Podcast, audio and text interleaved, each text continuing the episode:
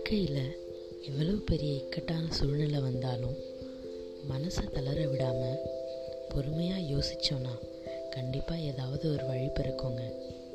உதாரணத்துக்கு நம்ம ஸ்கூல் டேஸில் படித்த கேப்செல்லர் கதையவே பாருங்களேன்.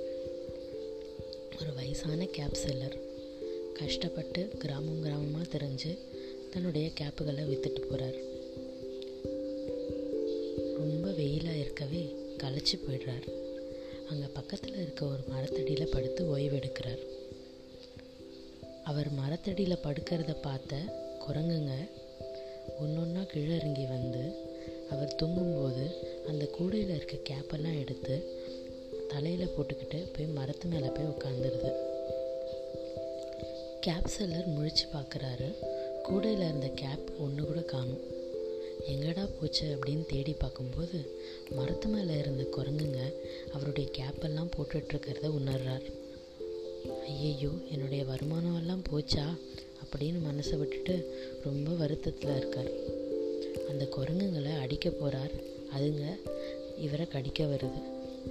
என்ன பண்ணுறதுன்னு புரியலை. அப்போது தலை மேலே கையை வைக்கிறார். இவர் பண்ணுறத பார்த்து அந்த குரங்குங்களும் அதுங்க தலை மேலே கையை வைக்குதுங்க. இவர் ஏய் அப்படின்னு மிரட்டுறார். அந்த குரங்குங்களும் அப்படின்னு ஏதோ செய்யுது. அப்போ அவருக்கு ஒரு யோசனை வருது. நம்ம செய்கிறதெல்லாம் இது திரும்ப திரும்ப செய்யுது போல இருக்கே அப்படின்னு சொல்லிட்டு தன் தலைமையில் கையை வச்சுட்டு நிற்கிறார் குரங்குங்களும் தலைமையில் கையை வைக்குது. தன் கேப்பை எடுத்து கையில் பிடிக்கிறார். குரங்குங்களும் கேப்பை எடுத்து கையில் பிடிச்சிக்குது. கேப்பை கீழே வீசுகிறார் அந்த முட்டாள் குரங்குகளும் கேப்பை கீழே வீசிடுதுங்க. இவர் உடனே ஓடி போய் அந்த கூடையில் கேப்புங்களெல்லாம் போட்டுக்கிட்டு அங்கேருந்து ஓடியே போயிடுறார்.